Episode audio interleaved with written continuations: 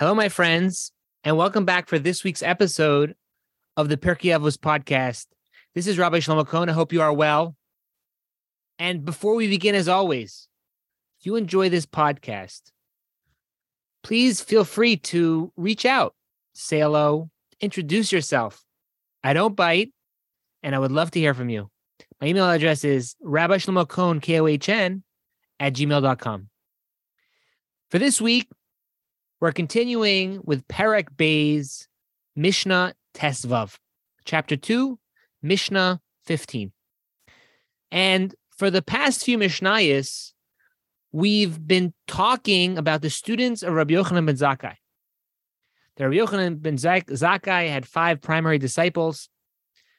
And then he asked them different questions. He asked them what's the right way, the best trait to use as a springboard to be a good person. And then he followed the next Mishnah by asking them what's the trait that a person should stay away from to be very careful about. And now the Mishnah focuses really primarily to the students themselves. And the Mishnah begins, Amru Devarim. They each said three things. And it seems from the commentaries that these students, these five students of Rabbi, Rabbi Yochanan ben Zakkai, were would customarily say these three teachings or these different teachings that we're about to say in public. They reiterated them constantly. So Heimam Devarim, they would say these three things. The students of, of Rabbi Yochanan ben Zakkai, Rabbi Lezer Aimer. Rabbi Lezer would say, Let your fellow's honor be to be as dear to you as your own. tehi noyach lichois and do not get angry easily. Do not become, you know, hot-headed very quickly. And repent one day before you die. Warm yourself by the fire of the sages. But, however, be careful from their glowing coal lest you get burnt. We'll explain what that is a little bit later. For their bite is the bite of a fox. akrov, and their sting is the sting of a scorpion. And their hiss is the hiss of a serpent. And all of their words are like fiery coals. So we have some teachings here from Rabbi Eliezer and from the Talmidim, the students of Rabbi Yochanan ben Zakkai, and we're going to go through them one by one. First teaching of the Mishnah is you should have your friends treat your friends' honor as if you're as it's as it's your own honor. You know, there's a a famous adage, which I believe comes from the Mishnah, is that treat your friend as the same way that you want to be treated, right? How is it right for somebody to treat someone else on a certain standard, but expect others to treat them in a different way? And it's not just how we treat others, it's how how we deal with others, how we interact. There's a famous story that they say happened to the Beis Halevi.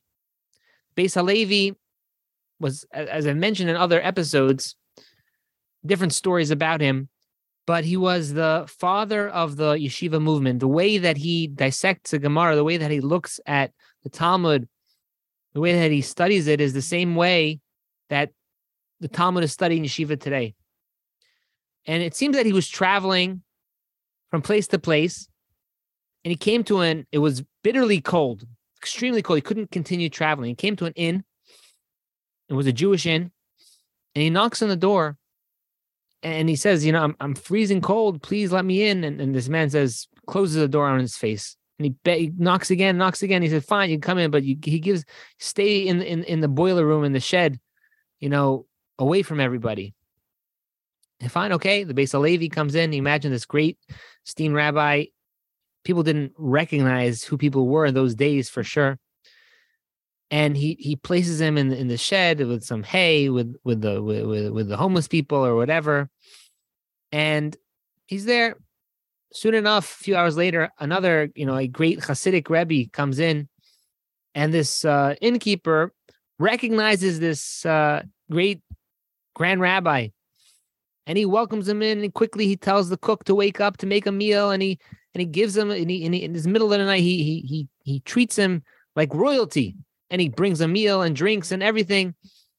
And in the course of the commotion, this this uh, rabbi, this grand rabbi, this Hasidic rabbi, recognizes somehow that this elderly fellow sitting in the side in this you know shack, in the side of this inn, is the Beis Halevi. And he quickly calls him up and brings him here. He brings him to the head table and and gives him the due honor that he deserves. You know, towards the end of the evening, the owner of the inn comes to beg the Beis Halevi for forgiveness. And, you know, he, he said, I could, you know, I could forgive you for myself, but what about everyone else that you treat like this? How do you forgive them? Meaning to say, this individual, he was willing to treat somebody who he knew who how great they were on a certain standard. But someone that didn't meet that standard, didn't treat them well at all, treated like, like garbage.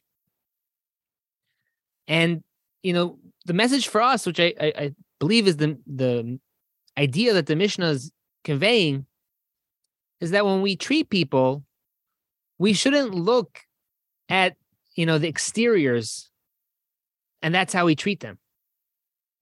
We should treat people, and it's even if you look into the wording of the Mishnah, it doesn't say treat everyone the same, meaning this is even a, a deeper understanding. You know, us us as Americans, we're into equality, right? Everyone's equal. The Torah view is a little different. It's a, it's a little bit more nuanced. I would say it's even it's even a better standard than equal. Treat people how you want to be treated, right? Think about that for a moment. Pe- treat people the way that you want to be treated, and you know that could differ in a situation. Some situations you could just want to be treated one way, in some situations be treated in a different way. But the point is, is that the way you want to be dealt with, that's the way you deal with others. And it doesn't make a difference what type of person that is and who that person is and what their beliefs are and how they look. You have to treat them the, the way you want to be treated. And then, you know, this is uh, something we should, when we're able to see past exteriors and, you know, I guess look at someone's neshama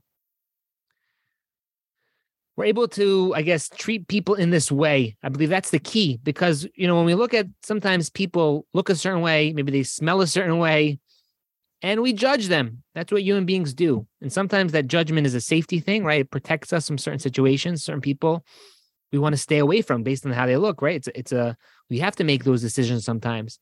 But sometimes we make those decisions because of the way we feel about certain things and it's not really a reason for things.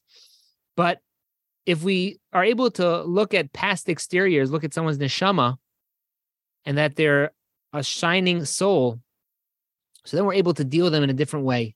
I'm not saying you have to take certain people and bring them into your house and you know give them hugs and kisses. No, I'm not saying that. But my point is that when you do have interactions with people that maybe are not the same as you, they're a little different background. They, you know, maybe they're more religious than you. Maybe they're less religious than you. Maybe they, I don't know, maybe they're a different religion altogether. You should treat them with respect and deal with them in the same way that you want to be treated. Va'al tihi, the Mishnah continues, Va'al tihi, noyach lichois. Do not be easy to anger. You know, we know that the Mesilas Yesharim tells us that anger is a trait that can lead to murder. You think about that for a second. Anger can lead to murder. So you might wonder, what does that mean? Anger leads to murder? You get angry, fine, you know? But the truth is, is that the rule is that you can never say bye bye to your brains. You can never say, you can never not be in control. You have to always be in control. And really, the essence of anger is when a person gives up control. They're giving up control. They're saying bye bye to their brains. That's the way that it was said over to me from one of my rabbis. And um, you know, we hear these stories in the news. Unfortunately, people get into, you know, road rage. People want someone cuts off someone else, and then someone ends up dead. Doesn't happen in a vacuum. It's unchecked anger. People get angry and things escalate more and more, and boom, the next thing you know, guy, someone's someone's dead. Or you hear these fights turning into shootings. I, I know there's so many stories like this. This is, you know, it, it, it, this is anger, unchecked anger, and it's something that you know. Don't just think that it's something that has to do with you know someone living depending on the zip code where you live on that's it's only for for for some you know someone who comes from a certain background doesn't have to do with me anger, you know these type of things anger leading to death. No. We all if we don't control our, our emotions control when we get upset so then we're just as easy we're, we're maybe a little bit further removed from the situation but we have we're just as easily can get there. And that's something we we need to think about um, when it comes to anger. And that's what the Mishnah is telling us. Don't become angry easily. You know, we obviously everyone has a boiling point, but we should try to work on ourselves to let things roll off our chest and not take things um, you know, don't take it to heart, maybe. Try to try to let go, try to, you know, see past things if we could, and try to, to be a person where we don't get upset easily. Mishnah continues, Vishuv yoim misascha and repent one day before your death. Now, the commentaries ask, so what does this mean? We should only one day before we pass on, we should do teshuva. Nobody knows when they're going to pass. So, how do we just do teshuva the day before we pass on? And the commentaries explain that this Mishnah is saying doesn't mean you do tshuva, you return the day before you die. Rather, it means live every day as if it's your last day right? If if someone would tell you you know this is uh if an angel would tell you would have a prophecy and say this is the last week you have on this earth right? What would you be busy with? What would you do? Obviously you'd spend time with your family but we know the point of this world. The, the reason why we're here is to prepare for the next world is to, as they say in Yiddish, to chaparain, to to to to gather the opportunity for Torah, for mitzvos. That's something which we cannot have in the next world. The opportunity we only could reap the reward in the next world. We can't earn the different um, mitzvos. Then we can't perform mitzvos in the next world. So we we would be busy doing things which are truly important. Mitzvos, learning. We try to do as much as we can with the time that we have. And that's on a on a, a simple understanding. Havi means live every day as if as if it's your last. Meaning make every day matter. That's the mission, message of the Mishnah.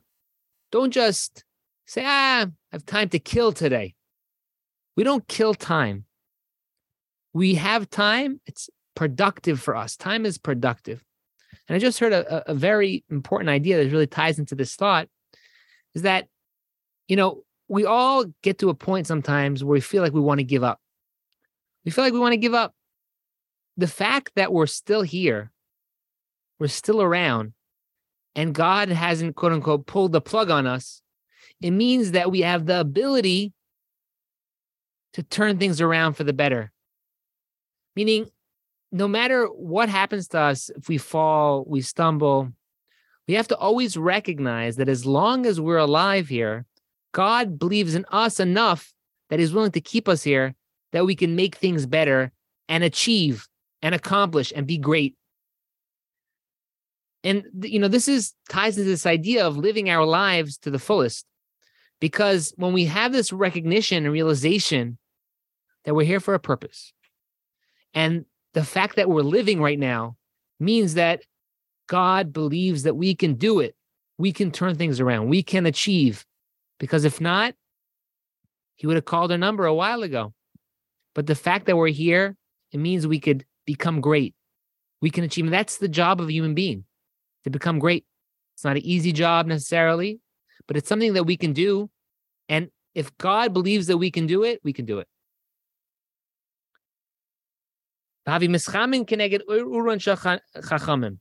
As warm yourself by the fire of the sages.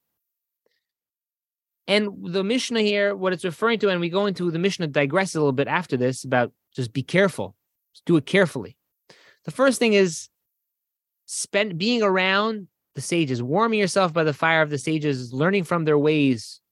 You know, there's the there's the expression bitulai zeu that sometimes when we are not learning, but the way that we're learning is by or shimushai he he he um, bitula. I'm forgetting the exact wording of the of the Talmud, but the idea is that the Talmud tells us that sometimes when what, what you're able to gain from watching a Torah scholar, from you know someone who is a righteous individual, is actually more than what you would have gained through learning. That sometimes when we see people, when we see Talmid Chachamim, when we see righteous Torah scholars, and we see great people, we're able to take in more from them just from observing them doing their daily routine than from even studying Torah. Obviously, it means that we need to study Torah stuff. But the point is, is that we have the opportunity to get close to a Talmid Chacham, to a Torah scholar, or to a place of Torah, to a institution that's that studies Torah. We should take advantage of that opportunity because the it's it's like real hands-on learning. You know that sometimes they when a doctor or a lawyer, actually, I know a friend of mine who's a lawyer. I said to him, I said, you know, you went to law school for three, four years, spent over a hundred thousand dollars in law school. Did anything you learn come in handy in the courtroom? And pretty much what he told me is obviously you learn certain things, basics of terms and so on and so forth, but everything he gained was from experience. And a, a, lot of things in life are like that as well. And in Torah and in, our connection to Hashem and observance, observances and our avodas Hashem, our connection to Hashem as well, that sometimes it's the, you know, doing the actual action, it's the experiencing that you can gain tremendously. So being around Torah scholars, being in a place of learning in a synagogue. Um, these experiences can change a person immensely. You know, and, and, and I'm going to add to that experiencing a Shabbos all the way, um, you know, having certain immersive Jewish experiences can change a person whole life trajectory. The point is, is that we need to take advantage of the opportunities that we have to really gain in that way. And that's what the Mishnah is telling us. So it's the Mishnah is saying it in, in more of connecting to Torah scholars. But I want to add to it that maybe you could say as well to just bring out this idea of the Mishnah that it's also, you know, experiencing a Shabbos, getting involved in Torah learning, right? You know, we have the opportunity. Sometimes we, we run a trip here to go to the Lakewood Yeshiva to to have a day of study and, and, in a certain you know it's a certain avira a certain atmosphere that you just can't replicate anywhere else. And that's my encouragement no matter where you are to try to find different ways to you know if if you have a torah scholar a place of study where you could attach yourself go for it. And if you have um you know institution where you could experience this um you know this atmosphere go for it. But even if you don't you could still involve yourself in mitzvos and benefit from the certain immersive experiences such as a Shabbos or other parts of the Torah. The Mishnah continues, and he says, but be careful if you're going to come close to Talmid Chacham, to Torah scholars, you know, beware of their glowing coal. Like you don't want to come too close. You don't want to start viewing them as regular people. Obviously, there are people, they're human beings. But when you get to know somebody a certain way, you start looking at them differently and, and your respect for them goes down. And if you do that, the Mishnah tells that meaning if you start relating to these to these Torah scholars in a way that you relate to their friends, because now you you you sort of normalize them. They're just like, oh, he he I eat ice cream, he eats ice cream too. We're both buddies. No, it's not like this. You still have to have a certain level of awe and respect when it comes to Torah scholars. And because it, and if you person doesn't, you risk nishichasa nishichasho. Their bite is the bite of a fox. Akitzas and akitzas akrav, and their sitting, their sting is the sting of a scorpion. Lechishas saraf, and their hiss is the hiss of a serpent. And v'chol dvareim kigach le'ish. And all the words are like fiery coals. And doesn't mean that they are looking to harm people. The point is, is that when a person is a Torah scholar, you know, um, you have to treat them with a certain amount of respect. And if we don't give the proper respect that that they deserve, which is the honor of the Torah, which is not necessarily for them, even it's for the Torah that's inside of them.